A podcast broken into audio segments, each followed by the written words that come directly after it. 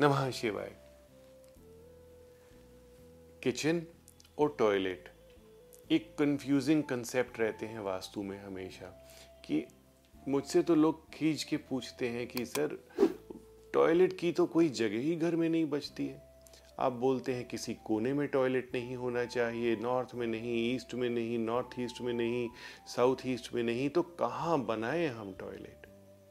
चलिए आज उस टॉपिक की बात नहीं करते हैं।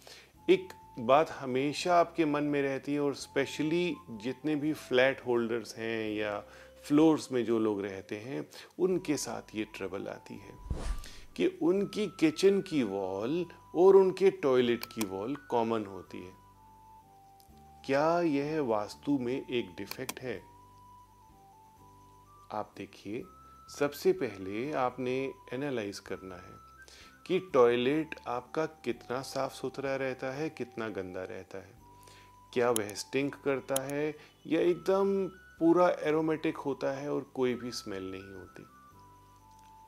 दूसरा पॉइंट आपने ये देखना है कि आपका गैस स्टोव किस दिशा में है। जो टॉयलेट की सीट होती है जिस वॉल पर, उसी वॉल पर अगर आपका गैस स्टोव आता है तो definitely for sure common wall of the kitchen and आपका टॉयलेट गलत है। जिस वॉल पर गैस स्टोव है, उसी वॉल में पीछे की तरफ़ आपका डब्ल्यू सी नहीं होना चाहिए टॉयलेट सीट नहीं होनी चाहिए। यह आपने ध्यान रखना है। अब बात करते हैं एक उपाय की कि हम क्या करें। यह बनते हुए फ्लैट में आप एक एक्स्ट्रा वॉल क्रिएट कर सकते हैं और उसमें थोड़ा सा गैप दे सकते हैं। या आप एक वुडन वॉल क्रिएट कर दीजिए प्योर लकड़ी की एक वॉल क्रिएट कर दीजिए, दोनों के बीच में गैस स्टोव और टॉयलेट सीट की वॉल के बीच में।